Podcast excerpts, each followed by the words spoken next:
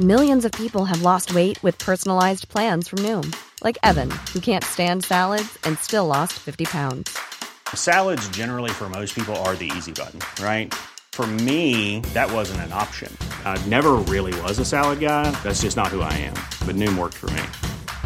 Get your personalized plan today at Noom.com. Real Noom user compensated to provide their story.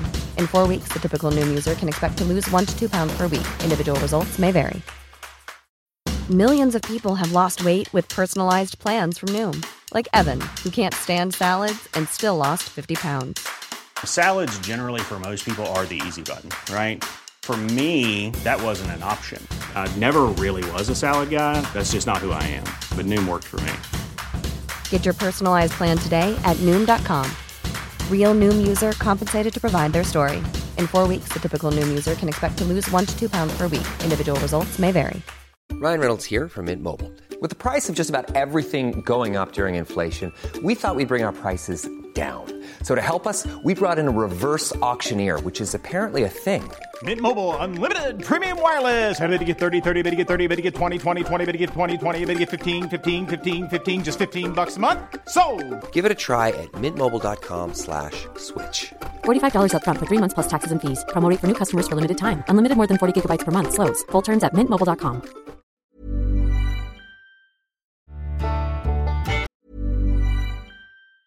Burrow is a furniture company known for timeless design and thoughtful construction and free shipping, and that extends to their outdoor collection. Their outdoor furniture is built to withstand the elements, featuring rust-proof stainless steel hardware, weather-ready teak, and quick-dry foam cushions. For Memorial Day, get 15% off your Burrow purchase at burrow.com slash ACAST and up to 25% off outdoor. That's up to 25% off outdoor furniture at burrow.com slash ACAST. Hey, it's Ryan Reynolds, and I'm here with Keith, co-star of my upcoming film, If, only in theaters May 17th. Do you want to tell people the big news? All right, I'll do it. Sign up now and you'll get unlimited for $15 a month and six months of Paramount Plus Essential Plan on us. Mintmobile.com slash switch. Upfront payment of $45 equivalent to $15 per month. Unlimited over 40 gigabytes per month. Face lower speeds. Videos at 480p. Active Mint customers by 531.24 get six months of Paramount Plus Essential Plan. Auto renews after six months. Offer ends May 31st, 2024. Separate Paramount Plus registration required. Terms and conditions apply if rated PG.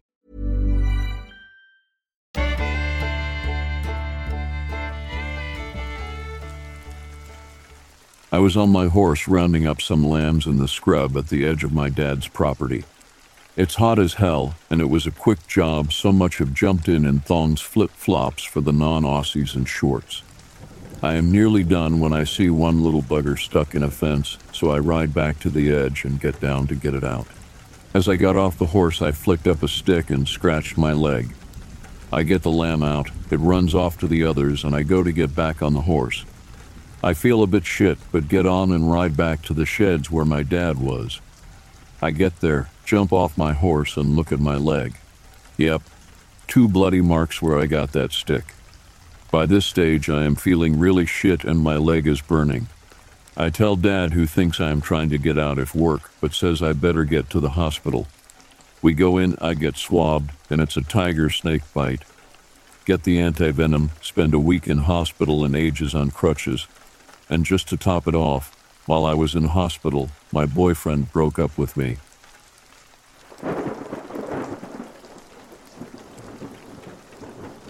So recently, I was in my backyard garden in German, and my cat and dog started running towards the fence. You could only hear sticks cracking. However, my pretty tough cat ran inside. You should know he's taking on dogs bigger than him. My dog did the same. But then I was able to get a better glimpse at that thing. It was a dog sized creature without any traces of fur, black skin, and kind of glowing orange eyes. Later that night, I stood at my rooftop window and saw the creature running across the street in twilight. Last night, I heard some pretty deep and creepy growls and howls out of the forest. I strongly believe it's some kind of cryptid, but I'm not sure. Do you guys know more about such a creature?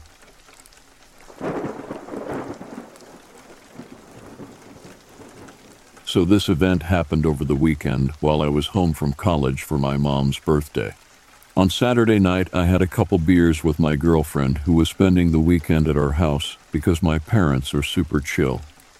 At about 12:30 p.m., a few minutes after my parents went to bed, I went out to the back porch to grab a couple more beers for myself and my girlfriend who was waiting in the basement where we planned to watch Game of Thrones for a while before going to sleep.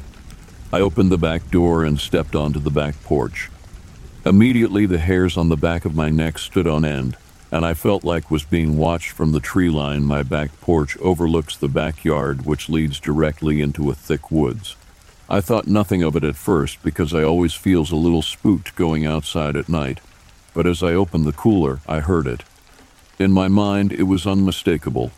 The agonizing screams of what sounded like my next door neighbor and her teenage daughter. I won't say their names because Reddit creeps. What's even more terrifying is that I swear they were screaming a very specific thing Sam, help us please, Sam, my name. Now I was drunk and already on edge to frankly, I turned around without the beers and locked the door behind me as I went back inside. Then I heard my mom's voice calling from upstairs, asking me if I'd heard it. I responded yes and asked if she knew what it was. She didn't have a clear answer, only speculation. But she knew for a fact that our neighbors were both inside their home.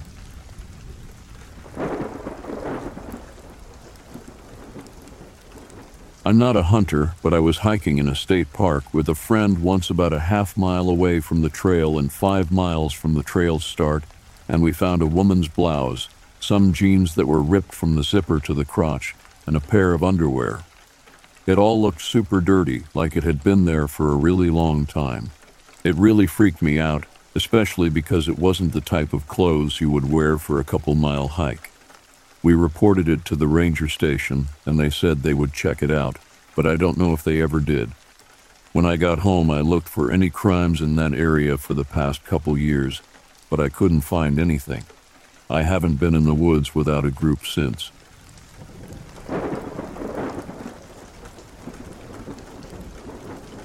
When I was about 19, I went duck hunting and flooded hardwood timber along the Wisconsin River. It was November at the time, and it was about 15 Fahrenheit 10 Celsius out. Most of the local lakes had frozen over, so ducks were thick along this section of the river. I had a 12 foot boat and a 10 horse motor, which was perfect for getting around between the tree trunks. But I parked the boat in the trees and set my decoys out in a little clearing. The water amongst the trees is about two feet deep, and it deepens to about three feet or so in the clearings.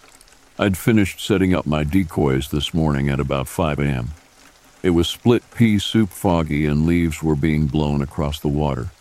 I was standing about thigh deep in the water on the edge of the trees. Now bear in mind that it's dark. My eyes were adjusted enough that I could see faint outlines, and that's about it. Suddenly, about 45 minutes before dawn, I noticed some large ripples in the water around my decoy spread. I got excited thinking that a duck I hadn't noticed had swum into my spread. However, the ripples started getting more agitated and suddenly started heading towards me very quickly. I started backing up as quickly as I could and trying to get my gun off my shoulder strap. I hit a log and sit down on it hard, almost going over backwards. The ripples suddenly turn into a splash, and suddenly a huge ass otter has his front paws on my knees his face about three inches from my own. He hisses at me, and I thought I was about to get mauled. After what felt like an eternity of him staring me down, he slips off me and circles the log a few times before joining what I could now see were four other otters about 20 feet away looking at this ordeal. After this fantastic occurrence, I sat on the log for about 20 minutes before pulling myself together and wading back to my hunting spot at the edge of the clearing.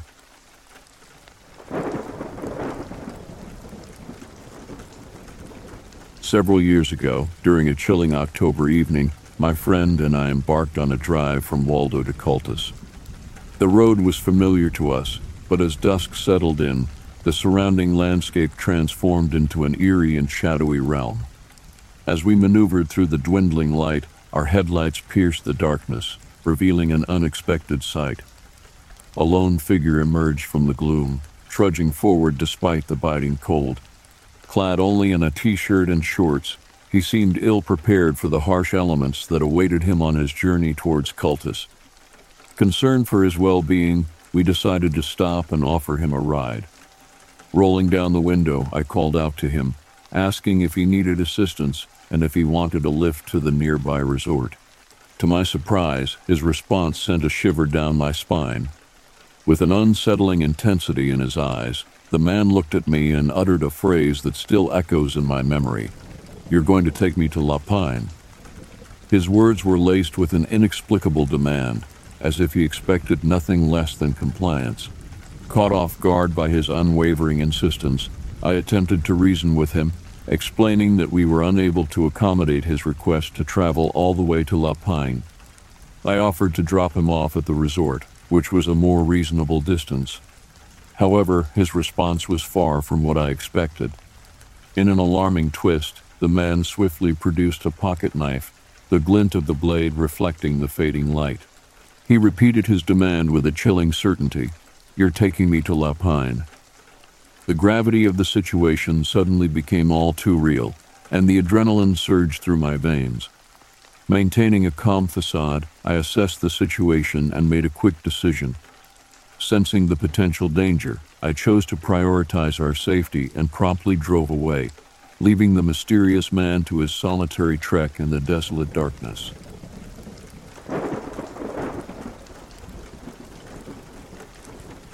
It was the year 2013 in Sangin, Afghanistan. Late at night, while on post, I had a thermal device attached to my RCO, allowing me to scan the southern green zone. Out of nowhere, a bright white blip materialized in the sky. It didn't appear to have flown in from any direction, but rather emerged within my thermal view. Intrigued, I paused my observation through the scope and noticed that the blip transformed into a hovering red light. Without hesitation, I radioed the Command Operations Center COC to inquire if we had any aircraft in the area. They confirmed that we didn't, and my comrade on post also witnessed the peculiar sight. Post 3 radioed in as well, validating that they too had visual contact with the object. The object started moving in an unconventional triangular pattern, intermittently pausing to hover before resuming its triangular routines. Suddenly, it accelerated, zooming away at an incredible speed, seemingly transitioning from a standstill to Mach 1 in an instant, and then it vanished. None of us could explain what we had just witnessed. Surprisingly, the object would reappear in different locations at random intervals throughout our deployment. Considering we had only about 100 personnel on the forward operating base FOB, news of the sighting spread rapidly. Many of the guys on post during the winter would catch glimpses of it as well. At times, we would even gather near the walls to catch another glimpse of this enigmatic phenomenon. It was an undeniably strange occurrence, and I found solace in the fact that others had also witnessed it.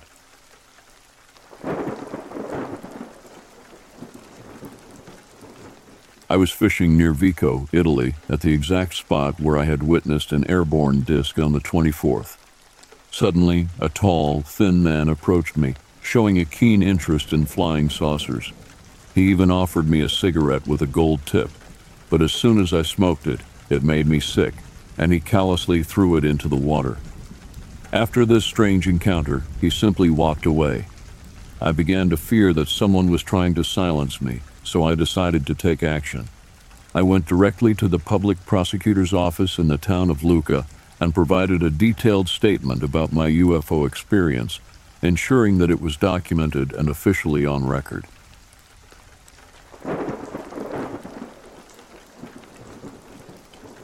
Rustler Peak, towering at 6, 205 feet, held secrets that were waiting to be unraveled. It was in this realm, specifically in Section 10, that we stumbled upon a phenomenon that defied explanation twisted trees. Their contorted forms stood as silent witnesses to an unseen force that permeated the area, leaving us in awe of the mysteries that lay hidden within. But it was our most recent expedition that etched itself deep within our memories. We embarked on a thrilling mountain biking adventure, venturing north of Rustler Peak. The wind whispered through the trees, carrying with it an air of anticipation. Little did we know that the true essence of the unknown was lurking just around the corner. As we pedaled forward, a wave of putrid odor assaulted our senses, overpowering even the freshness of the mountain air. It was a stench unlike anything we had encountered before, a repugnant aroma that twisted our faces in disgust. The smell permeated the very essence of the landscape, seeping into our souls and leaving an indelible mark. Curiosity mingled with apprehension as we explored further, following the trail of this peculiar scent. It was not the smell of decay or death, but rather something altogether inexplicable. The intensity grew with each passing moment, casting a shadow of unease over our adventurous spirits. The landscape shifted before our eyes, the atmosphere thick with an otherworldly presence. We were no longer just mountain bikers traversing the terrain. We had become explorers of the unknown, unraveling the enigma that surrounded us.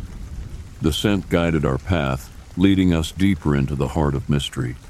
With every pedal stroke, our hearts raced, a mixture of exhilaration and trepidation coursing through our veins.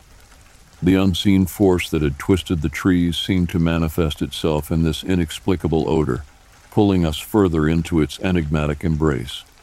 We were on the cusp of something extraordinary, standing at the precipice of understanding. But alas, the answers eluded us. The source of the odor remained concealed, teasing us with its presence, yet refusing to reveal itself fully. We were left with a sense of awe and wonder our minds buzzing with questions that would remain unanswered. Four years may have passed since that encounter, but the memories are as vivid as if they had happened yesterday. Rustler Peak, with its twisted trees and unexplained odors, continues to beckon to us a reminder that the world we inhabit is teeming with mysteries waiting to be discovered. As I reminisce about those moments, a spark of curiosity ignites within me, urging me to seek out new adventures to delve deeper into the realms of the unknown. Rustler Peak has imprinted itself upon my soul, forever reminding me that there is more to this world than meets the eye, a tapestry of wonder and perplexity that begs to be explored.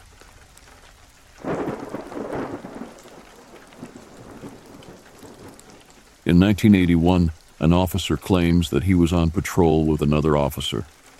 They received a call about something large in a wooded area of Sand Ridge State Forest. When they went to investigate, lo and behold, they saw what appeared to be a hair covered man standing on two legs, watching them from about 200 feet away.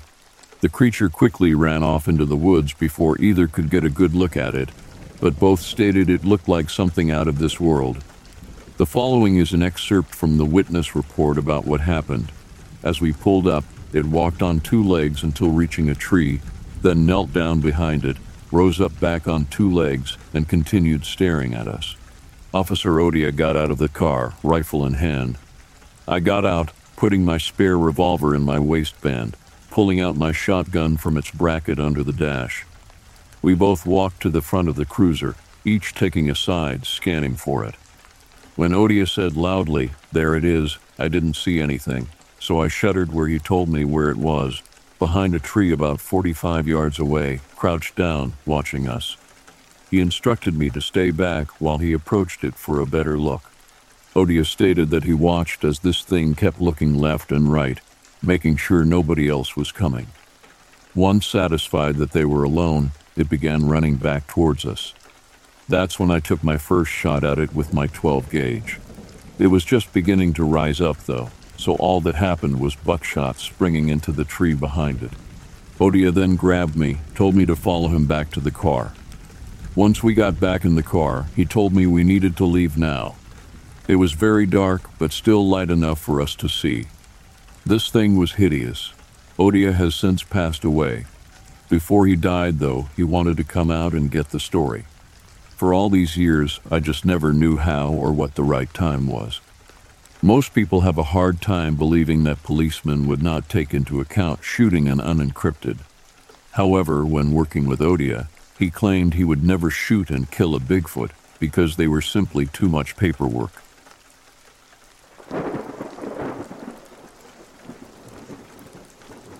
I live in Germany now, but the incident took place in southern Brazil, in the state of Paraná in 2021. A brief summary of how I ended up in this situation. In 2020, I discovered I had cancer, so I had surgery, chemo, etc. for a few months. I finished treatment in 2021. I was in the bath and felt something strange. The surgery site had ruptured after five months and was oozing pus and blood. I despaired. My father has a quarry with an open mine of about 120 meters in diameter and 20 meters deep. It is a place far from the city, about 8 kilometers in the middle of the woods, and with some family farms nearby. Well, I loved the place and decided to go there to think about what to do. I was afraid to restart the treatment, afraid that maybe the cancer had come back with a vengeance. There is the place where the crushing plant used to be, exactly where the trucks unloaded to the grinder. To take advantage of the force of gravity, it is located on the slope of a ravine about 30 40 meters high with an incredible view of the horizon. I parked my truck there and lay on top of it and watched the shooting stars. I don't know exactly how many hours later, but it should have been something like midnight. I hear footsteps slowly coming towards me. I was armed with a pistol, but I left it inside and I was in the back of the truck. All I had was a piece of wood lying there. At that time, I was scared of this being a criminal as we had problems with thieves stealing machine parts and parts. But this individual came right from the side of the cliff, and it was impossible for anyone to walk up. I even went back to check it later. My second thought was that it was a jaguar. Because I had been lying down for a long time, whether I was a jaguar or a criminal, it might have thought that I had fallen asleep. As the steps got closer, I deduced that it was already on my side. I looked without moving my head, and I didn't see anything that was the height of a person. So I jumped with the piece of wood and screamed because it had to be an animal. Then I saw something I'd never seen anything like it before, and I get goosebumps just writing about it. It was a human figure, completely dark brown. It had no eyes, no mouth, and no ears. It looked like thick smoke. It walked very clumsily as if twisting. When I jumped, it still hadn't finished climbing. I froze. It finished the climb. It passed by my side about a meter away. When I jumped up and screamed, it did absolutely nothing. It passed by me and followed the opposite path I took to get there, left the road, and entered the forest. I retrieved the gun from inside the truck. It walked for a while and came out again in the clearing. It started moving towards me. The night was very clear, with an almost full moon. When it got nearer as it came towards me, I started shooting. I shot ten times. I remembered that I still had 12 rounds because when I arrived, I fired a few shots. I landed all the shots as it approached. It didn't do anything, it didn't seem to hit anything. At that distance, I never missed. Then it stopped and went back into the bush. The rest of the night, it walked in a semicircle about 50 meters from me, into the woods, out on the clearing, and into the woods on the other side. When dawn came, it entered the forest, and I could hear the footsteps in the distance. I grew up there. I know every inch of it. I'm 32 years old. My childhood and youth were spent walking around there, going into the forest. You've never seen anything like it. When I asked my father, he just said that it wasn't good to go there alone at night because there's something strange. He had come that early morning because they were looking for me since I had left without warning and left my cell phone at home. He figured I would be there.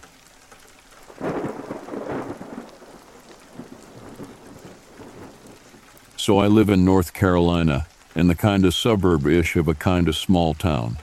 I came outside to smoke, and all the dogs started barking, and then all at once stopped. I was watching my neighbor through the trees, bringing his dog in, and a black mass moved very quickly through the trees. Now I'm in my backyard, and it's fully fenced in, and this thing looked like it was on my side of the fence. And it was fully black and almost round, like something hunched over, and it moved way too smoothly to be like a dog or deer. I'm just curious and mildly concerned, lol. Any ideas as to what this might have been?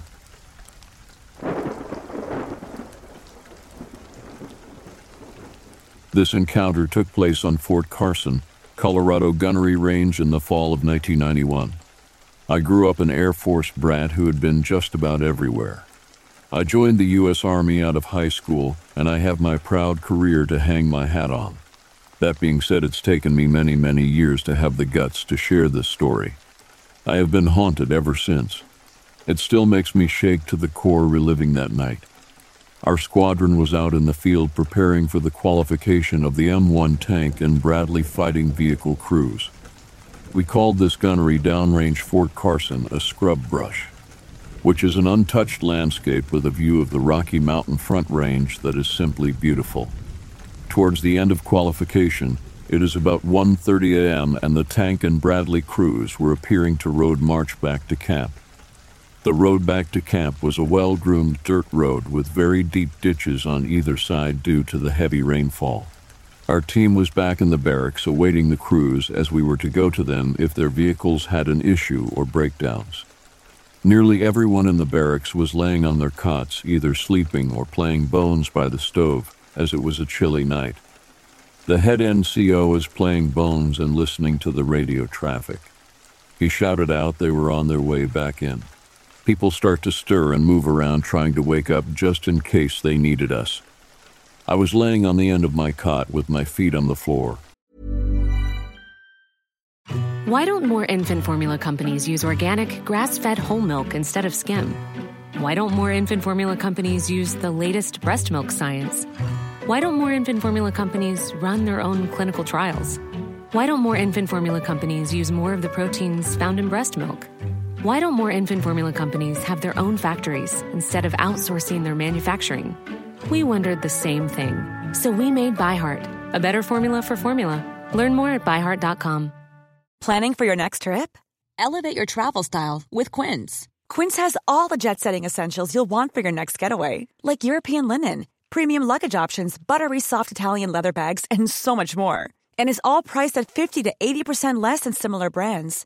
Plus, Quince only works with factories that use safe and ethical manufacturing practices. Pack your bags with high-quality essentials you'll be wearing for vacations to come with Quince. Go to quince.com/pack for free shipping and 365-day returns. Hey, it's Paige DeSorbo from Giggly Squad. High quality fashion without the price tag. Say hello to Quince. I'm snagging high-end essentials like cozy cashmere sweaters, sleek leather jackets, fine jewelry, and so much more. With Quince being 50 to 80% less than similar brands. And they partner with factories that prioritize safe, ethical, and responsible manufacturing. I love that. Luxury quality within reach. Go to quince.com slash style to get free shipping and 365-day returns on your next order. quince.com slash style. I had my beanie pulled down over my face to block the light. I was fully awake. The radio was directly across from me. Suddenly, over the radio, our co gave orders to start the road march back to camp. The radio crackled and conversations began to take place. The first crews to road march back out were the Bradley fighting vehicle teams. The first Bradley had a ground guide out front. Everyone was wearing night vision goggles, and they were using blackout lights to guide their way. Without warning, one of the drivers shouted, Hey, what the hell is that? I know the voice came over the radio. I don't know another voice. We need to stop. We need to stop. The CO came over the radio and wanted to know what was going on up there. Another voice, Sir, we need to stop. Just then I recognized our XO telling the CO, We need to stop the convoy now, sir. Meanwhile, at the same time, everyone back in the barracks was now standing next to the radio and listening to what was going on and staring at each other with amazement. The CO gave the order to the lead Bradley to come to a full stop and halt the convoy. Keep in mind, while all this was taking place, the first and second Bradley crews were staring at a bipedal dark figure standing on the road, looking over his shoulder at them at about 50 feet away. I mentioned the deep ditches. It was said by several crew members that this figure stepped out of the ditch with ease and began to walk in the middle of the road in front of the convoy. This bipedal creature had no care in the world that the crews or the vehicles were there. It's just standing there. By the time the CO got to the front of the convoy to see what was going on, he had a hell of a mess on his hands. The radio chatter exploded into yells and F bombs. People telling the ground guy to run and jump up on the top of the turret for safety. The XO shouting to everyone over the radio to calm down and get their shit together. The first ground guide stated that in his night vision goggles, when this creature stepped out of the ditch and onto the road, the creature's eyes were glowing like green fire and standing before him. It was like having an out of body experience. The remaining crew had no idea what was going on up front. They could not really get a good look. But the first three Bradleys got to see everything. All the crews heard everything, and in the third Bradley was the XO, he was a former state trooper, a solid no BS kind of guy who was standing through the turret hatch. He saw everything. As the CO was making his way up the road to the front of the convoy, the creature turned and calmly walked to the other side of the road and disappeared into the ditch. The CO was met by the XO and the ground guide who told him what had happened. You could hear the conversation going back and forth through the ground guide's mic. Tensions were high, Soon the convoy was underway again. About 30 minutes later, the door burst open in our barracks and the crews started pouring in. They're excited and shouting at us. Did you hear what happened? The first ground guide was pushed to the front of the crowd and was asked to tell us what had happened in a military kind of way, if you know what I mean. Suddenly, the CO came through the door. Someone yelled, Attention, he made his way through the crowd to the center of the room and stated, You didn't see anything. None of this happened. And if I hear of any chatter about it tonight, you will answer to me. Do you understand? Everyone yelled, Yes, sir. The next morning, we're all spent from the night before. No one got any sleep, and to make things worse, in came the Black Hawks and men in suits with the base commander. They spoke to certain people, and the incident was soon put behind us. The most common thread amongst the eyewitnesses was that the Sasquatch seemed to not really care about the chaos on the road that night. It never ran or seemed to be scared. The way it stood there and stared at them, eyes glowing, is what freaked everyone out.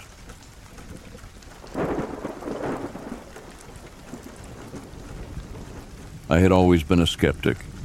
Growing up, I scoffed at the idea of UFOs laughed at ghost stories, and rolled my eyes at conspiracy theories.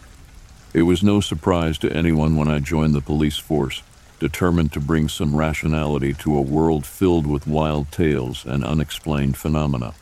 My early days as a rookie cop were filled with mundane assignments, routine traffic stops, and the occasional domestic disturbance call. But everything changed when I received a call that would take me deep into the heart of the unknown. It was a crisp autumn morning when the call came in. I was stationed at the local police precinct, sipping on lukewarm coffee and trying to stay awake during yet another endless paperwork session. The voice on the other end of the radio belonged to Ranger Stevens, the head of a nearby national forest. He sounded anxious and out of breath as he relayed the message. We need assistance, he said, his voice trembling. We found something, something we can't explain. I exchanged bewildered glances with my fellow officers as I responded. We're on our way, Ranger Stevens. What's the situation? The answer was cryptic. Just get here as soon as you can. It's in the deep woods. We piled into a jeep, myself and three other officers. The atmosphere in the vehicle was tense, our curiosity piqued by Ranger Stevens' unusual distress. We drove in silence, the dense forest canopy casting eerie shadows across the winding road. As we arrived at the designated spot, we spotted Ranger Stevens and two of his colleagues standing beside a massive black cadaver bag. The air was heavy with an unsettling stillness. I couldn't help but notice the bewildered expressions on their faces as they clutched the bag's handles. We approached cautiously, my heart pounding in my chest as I tried to prepare myself for whatever was inside that bag. Ranger Stevens, his face drained of color, finally spoke. We found this thing deep in the woods. It's not an animal. We don't know what it is.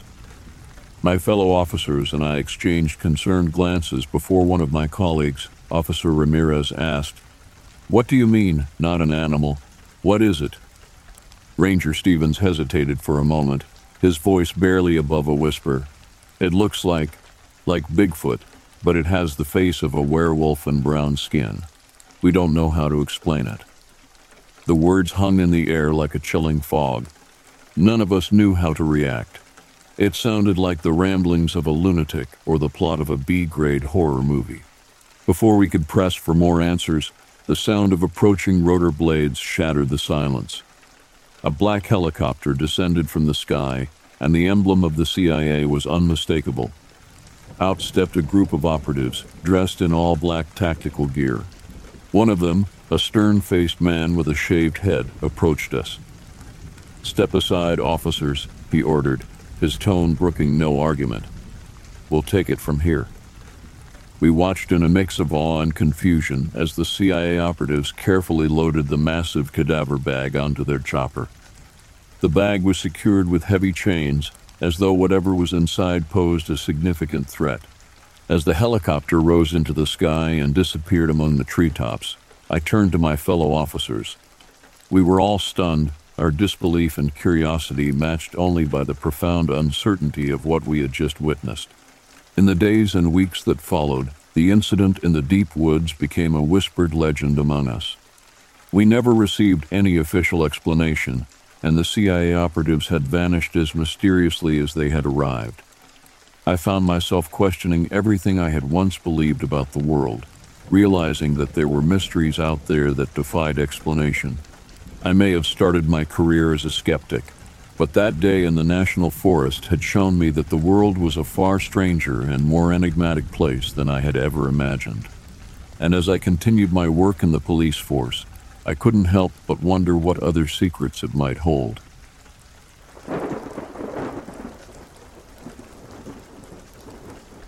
About 10 years ago, there was four of us walking through the woods local to us.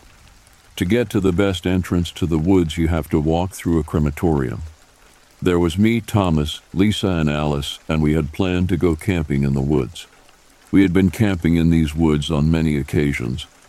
I had a very easygoing mum, so the parents of the other three would call my mum to ask if we was having a sleepover at my house.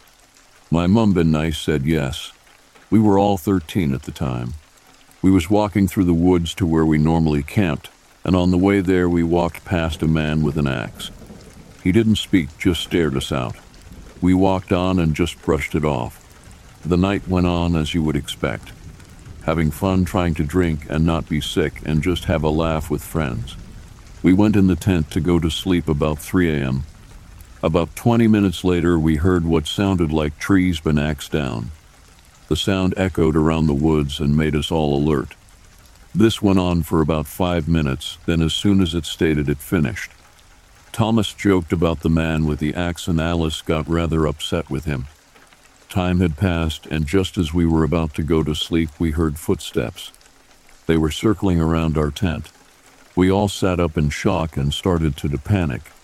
We heard logs of wood been dropped outside our tent. We could feel the wood as it struck the floor. We gained the courage to look out of the tent and as well peered out. He was there, sat on the floor staring into the tent as we opened it. We all bailed and ran as fast as we could from them woods. All this time we never heard him talk. Ten years on none of us have ever stepped foot near them woods again.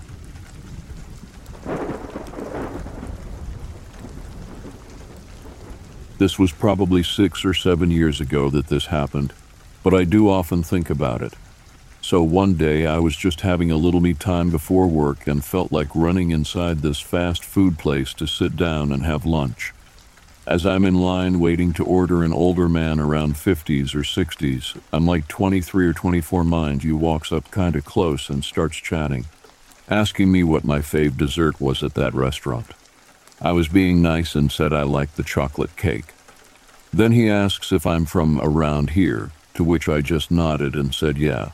He stated he lived way out in the woods, and I just nodded and kind of started to ignore him while it was my turn to order. I ordered my food and it came up quickly, so I took my tray to a table by a window. I had forgotten about the guy at this point and got up to get condiments and stuff.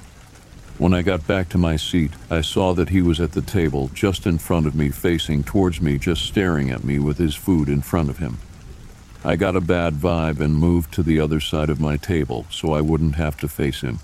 I then realized I forgot to get something at the condiment area and got up to go over there. As I foolishly walked past the creepy man's table, he looked up at me and said, You don't have to sit alone, you know. I looked at him and said, I'm fine, I want to be alone, and continued to get what I was getting. When I walked back, I went around the other way so I didn't go past his table again. I ate quickly, not even sure I finished because I was just weirded out. I could feel him just staring at the back of my head at this point, so I just got my tray and got up to throw it away and leave.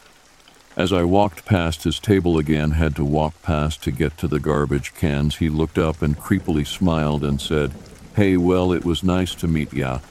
And I just threw a dirty look and walked quickly away. I left and kinda sprinted to my car to make sure he wasn't following me. I mean, maybe his intentions weren't bad, but I kept getting a weird vibe. I think about it often, like maybe he was genuinely looking for someone to chat with. I was just looking to eat and chill without being bothered, so maybe I could have been too rude.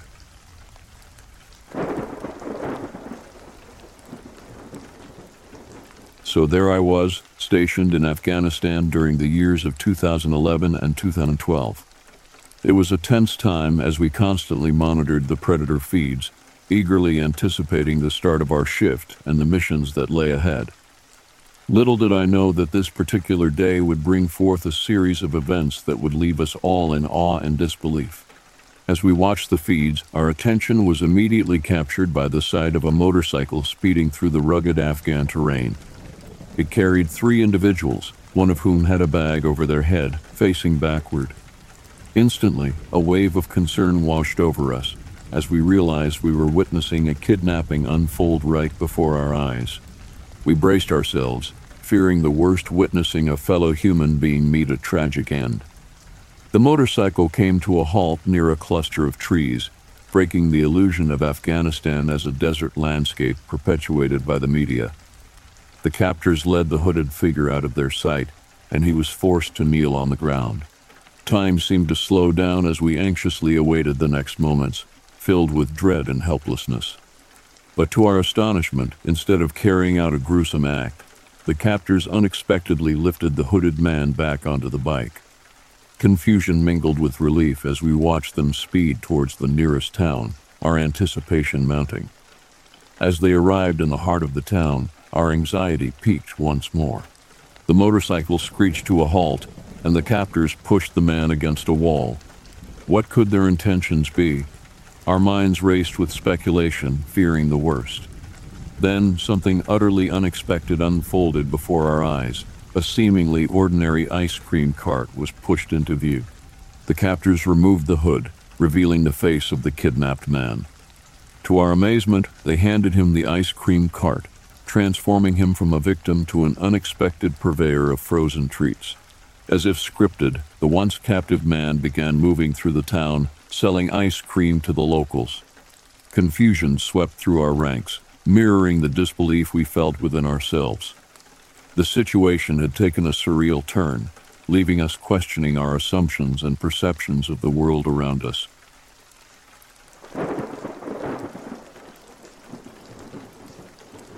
Lived in Germany for many years while my father was stationed there, U.S. Army. We lived off base in private housing and I loved it. That country is amazing the vast forests, the mountains, the countryside, the farmlands, the little towns. Everything. I quickly became really good friends with some local boys whose parents owned the town's dairy farm. We were always in the forests running around and exploring, fishing, playing army, etc. I was around eight or nine years old around that time, 37 now. One night, stayed late at the farm hanging with the guys. Left about 9 or 10 ish, it was dark, but then moonlight gave pretty good vision that night, I remember. I lived just across the soccer field and a small cornfield from the farm. As I'm walking through the soccer field, I see a bit of movement, just real quick, from the corner of my eye along the tree line at the edge of the field. I quickly step up my pace.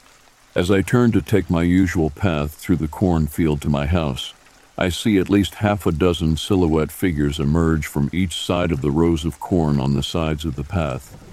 I froze so hard, they just stand there. Then there's one behind me. Before I can snap around and haul ass, he asked in German where I was going. I turn around now and what I see surprises, but relieves me also. I answered in English and told him I was heading home. He was then curious about my English. Turns out it was a team of Special Forces operators. I mean, these guys were decked out in so much tactical gear. I couldn't comprehend how they were able to move so stealthily. Night vision goggles, packs, bags, weapons, there was even a dog. They looked like total badasses who were using these small towns off base to do some training. I just happened upon them this particular night. I'll never understand why they chose to break cover and show themselves. They could have easily just stayed put, and I would have walked right by them none then wiser. They walked me home as it was on their way back, they said. Started off creepy for me, but it was actually pretty cool. An experience I will never forget that's always stuck with me. Cheers.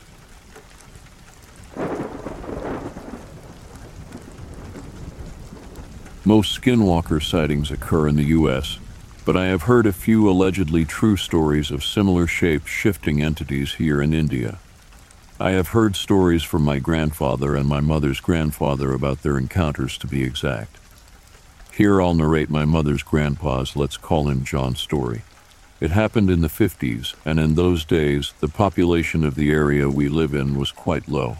So adjacent villages were pretty far from each other and the main mode of transport was horses. One evening after sunset, he was returning home on his horse on a very lonely road. There was nothing but farmland and trees on both sides as far as he could see. Suddenly, in the distance, he saw a large white lamb, baby goat like animal just standing in the middle of the road facing him. There were a lot of jackals in the area, so John took pity and decided to carry the lamb or goat home along with him. He approached it and picked it up, and placed it on his horse such that the animal was in front of him on its side with its legs dangling across either side of the horse. It must have been half an hour after that, when it was getting a little dark, that John heard scratching noises coming from the below. He looked and saw that the legs of the animal had seemingly grown so long that they were literally rubbing across the road as they were moving. He got so scared that he just it threw across the road and quickly ran away on his horse. But that didn't end there. When he was close to his home, but still not inside the village, he saw a disgusting looking woman on the side of the road who started running alongside him. She was begging him to let him on the horse continuously. She ran away when human settlement came into view. John got high fever after the incident and was on his bed for a few days. He is now very old and himself told me this story. I think whatever he saw pretty much matches the qualities of a skinwalker. What do you guys think?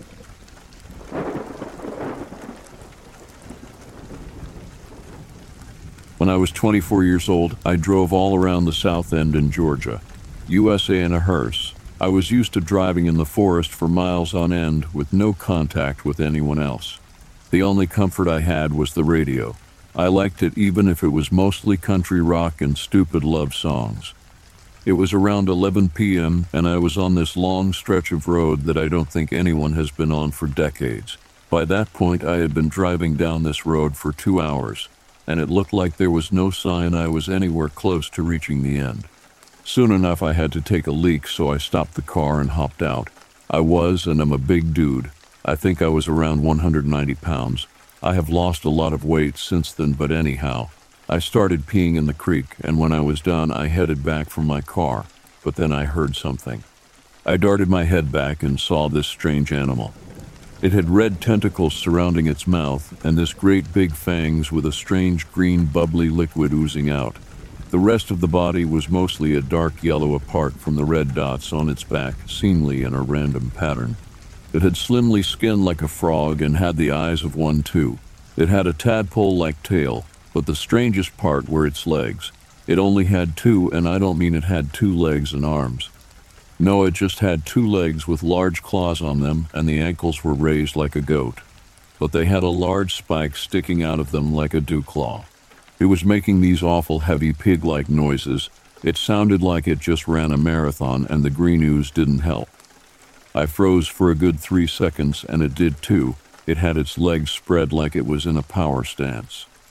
Once I snapped out of it, I bolted for my hearse and sped out of there.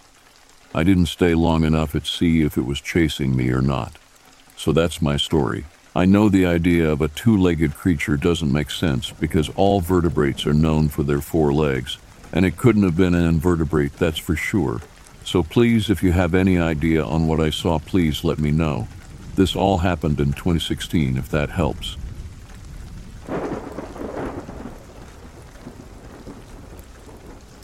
I was 12.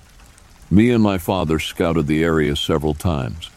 I had on first generation electric socks and insulated coveralls.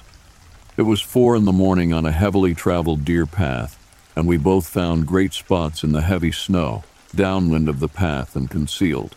I fell back asleep. My sock batteries died, and my sweaty feet froze to my boots, and my ass froze to the ground because I had a hot ass, and it melted the snow, which then refroze. A sound behind me woke me up, and I turned around. A large doe's butt was about two feet from my face, and I reacted by yelling shit, because I was an ill behaved and heavily armed child. All I saw after that was a white tail popping up in my face and some pains to my torso. As you can tell, I'm still traumatized 50 years later. I don't deer hunt anymore. Whoa, finally got that off my chest.